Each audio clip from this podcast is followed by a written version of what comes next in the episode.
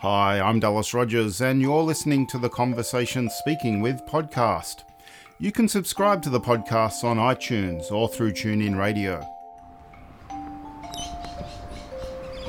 Can you guess which one's Barney's? Yeah. Hello. Hey, Barney. Dallas, how are you, mate? Good. This is Nicole Cook. Hello. Nicole, good to Nice meet to you. meet you, Barney. Uh, Nicole's been doing As you can hear, today we're out and about in the city. Well, we're in Sydney to be precise. And we've just arrived at Barney Gardner's house in the suburb of Millers Point, which is just under the Harbour Bridge. um, yeah, so if you like, um, Do you need to put some stuff down? No, I was gonna say if you wanna have a look at the place. Yeah, let's have a look. now have- I brought you in here before, just met you at the centre. No, you've actually, I've been in here once or twice. Actually, the first time I met you. I've spent a bit of time with Barney over the last couple of years, interviewing him for various research projects on inner city gentrification. You see, Barney was born in Millers Point, and he's lived here all his life. A couple of years ago, he told me he had to move out of his house and the neighbourhood because the public housing he was living in was being sold off. This is Barney talking about being evicted outside New South Wales State Parliament House in March 2014. The Minister for Housing, Pru Goward, stood on the viewing platform of the Cahill Expressway. Not less than a kilometre from here and less than a ki- kilometre from where we live. She was about she was about to divulge the future of us tenants that live down at Miller Point on national TV. Without the intestinal fortitude to come down and tell the tenants themselves.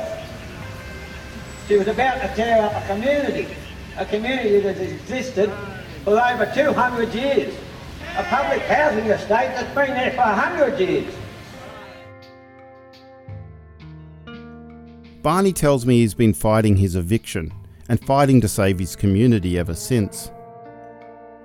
See, the land around Millers Point has been at the centre of tension between local placemaking and globalising forces for almost 250 years. It's the site of repeated waves of displacement, resistance, and urban renewal.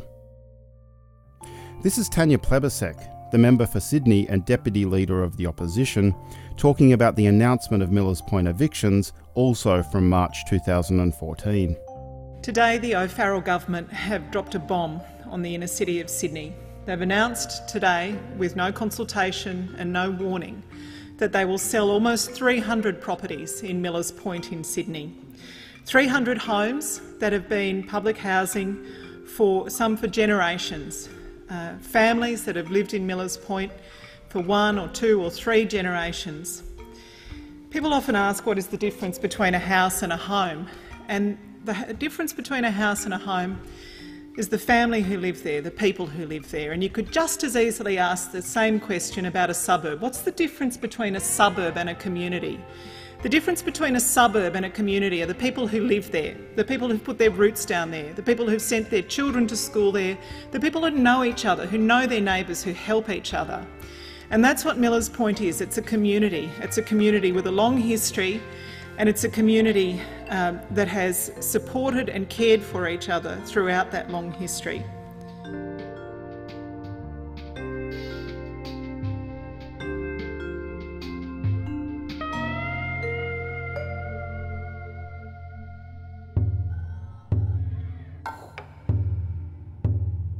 For most of the last two centuries, Millers Point's proximity to major wharfs and maritime industries saw the place develop as a largely low income, working class neighbourhood, which in the early 1970s was saved from modernist development by the Green Bans. The Green Bans is a topic that Barney and Nicole Cook at the University of Wollongong know a thing or two about. So I'm down here with Nicole to talk about urban development in Sydney and what the Green Bans can teach us about global Sydney. The Green Bans were an important social movement in Sydney in the 1970s. They were an alliance between the New South Wales Builders Labourers Federation and a number of resident action groups who, at the time, were uh, really perplexed and I think challenging some of the decisions that were taken by the Askin state government in terms of urban development and urban restructuring, and some fairly uh, large scale transport and kind of freeway decisions that were being taken. And these decisions and planning proposals were really affecting some significant places where people lived in Sydney at the time.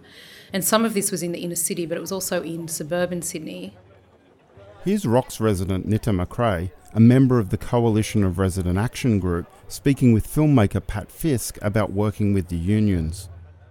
We sat down and wrote letters to all the unions, and I went through the phone book and found, you know, different unions, and just addressed the letters to the secretary of a of a union. The one I found was the Builders Labourers Federation, and I didn't know who they were, so we just sent a letter off to them addressed to the secretary.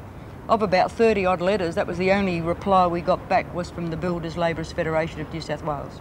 And in our letter, we had said to them that the Rocks community was made up of a lot of elderly people and working class people. The elderly people in the main were retired unionists, as the working people were members of unions anyhow.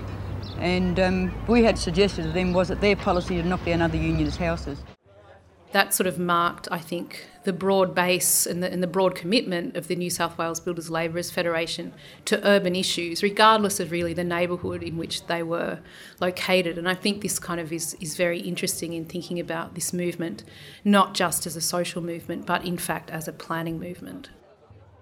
Here's the infamous Jack Mundey, Secretary of the Builders Labourers Federation at the time, talking about the 1970s green bans.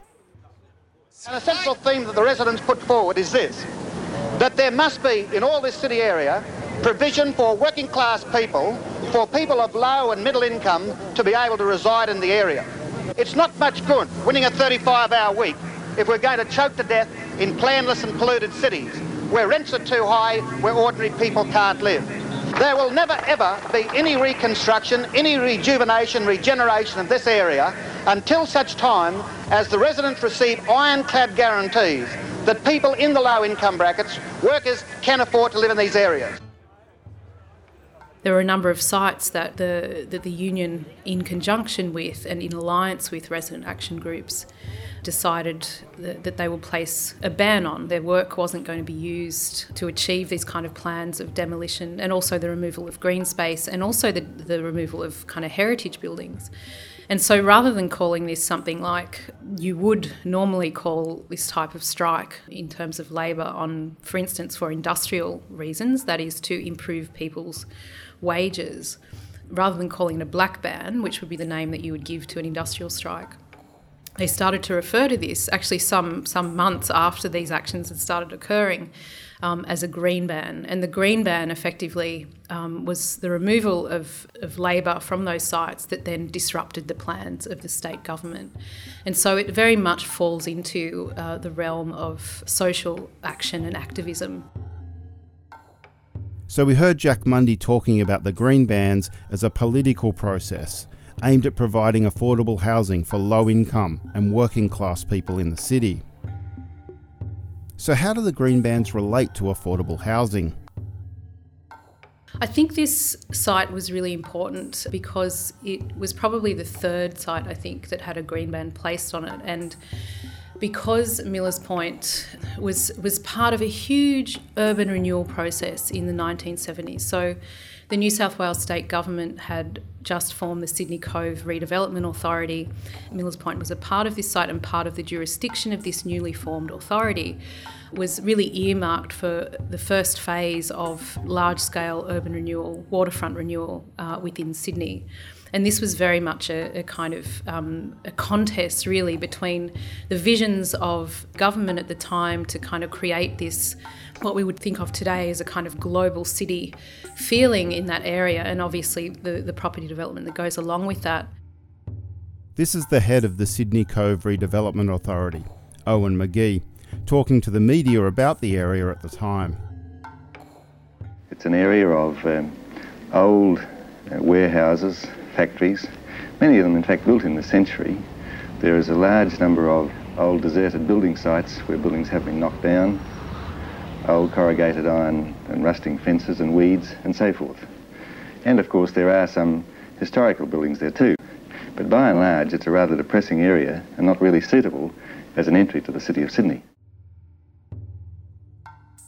That obviously conflicted with uh, the working class residents within the neighbourhood, and because that area within Sydney has um, had a long tradition of settlement by wharf workers and and workers in, in, in, the docks that were in that area, and there was a lot of uh, social housing and affordable housing in that neighbourhood as there is today, although the situation obviously that situation is changing at the moment.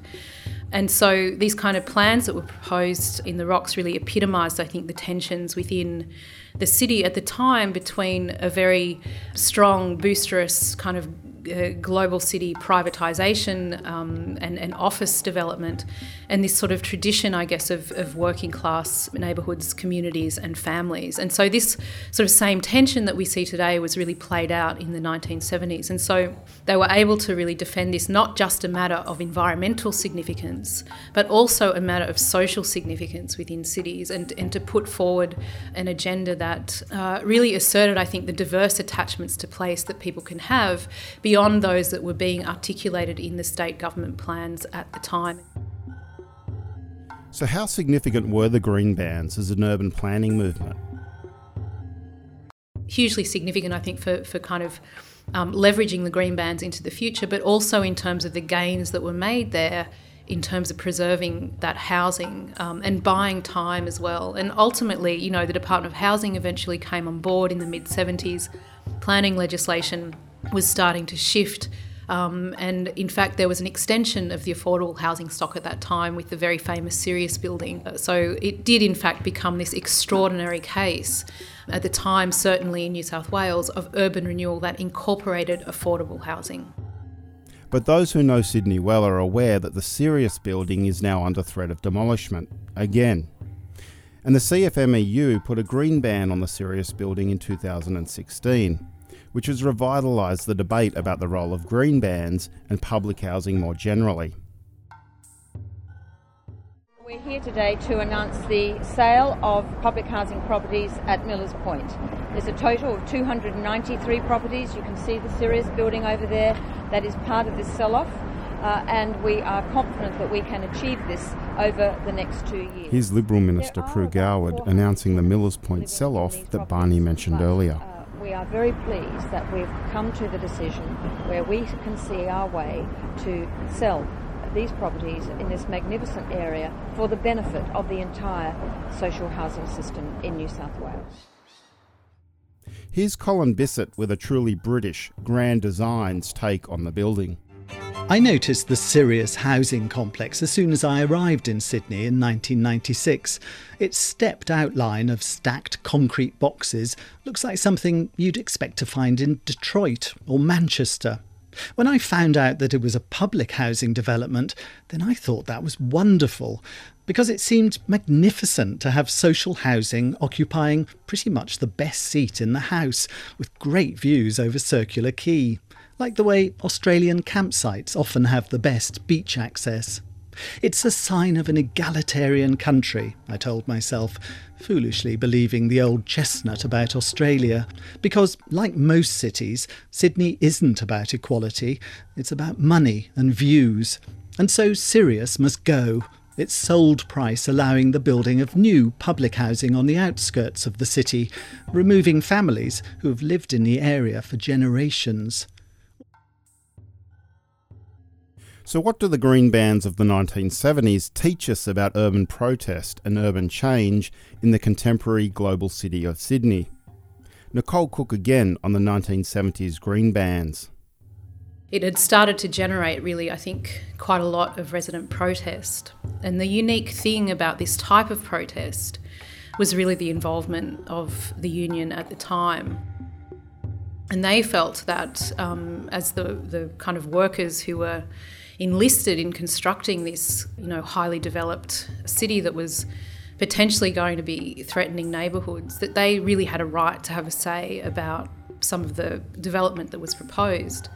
And of course, they had quite a big role in this in this process because their labour, as the Builders Labourers Federation, was really needed to undertake many of the plans that had been proposed because they would be involved, for instance, in clearing the sites for development. They would be involved in working with builders in, in doing the sort of preparation. And so for them to sort of get on side with resident action groups and to say, um, effectively, we are not going to lend our support or our labour, particularly to to these types of plans, it, it sort of really put a thorn in the side of certainly, I think, the state government, but also uh, many developers at the time. And this action was really significant because it spanned a number of different uh, sites across the city and it ran for a number of years. So, given the CFMEU has already put a green ban on the Sirius building, the remaining residents are holding out hope that the 1970s green bans might still have something to teach us. For his part, Barney Gardner is adamant. He won't be leaving without a fight. I, I, have told them that, you know, I'm staying here, you'll have to evict me. And uh, I'm just one voice for a, a lot more like me.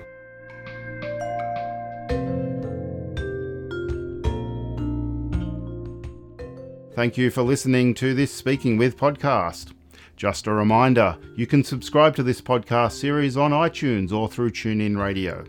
And if you liked this podcast or have ideas or suggestions for the Speaking With series, please leave us a review or comment through iTunes.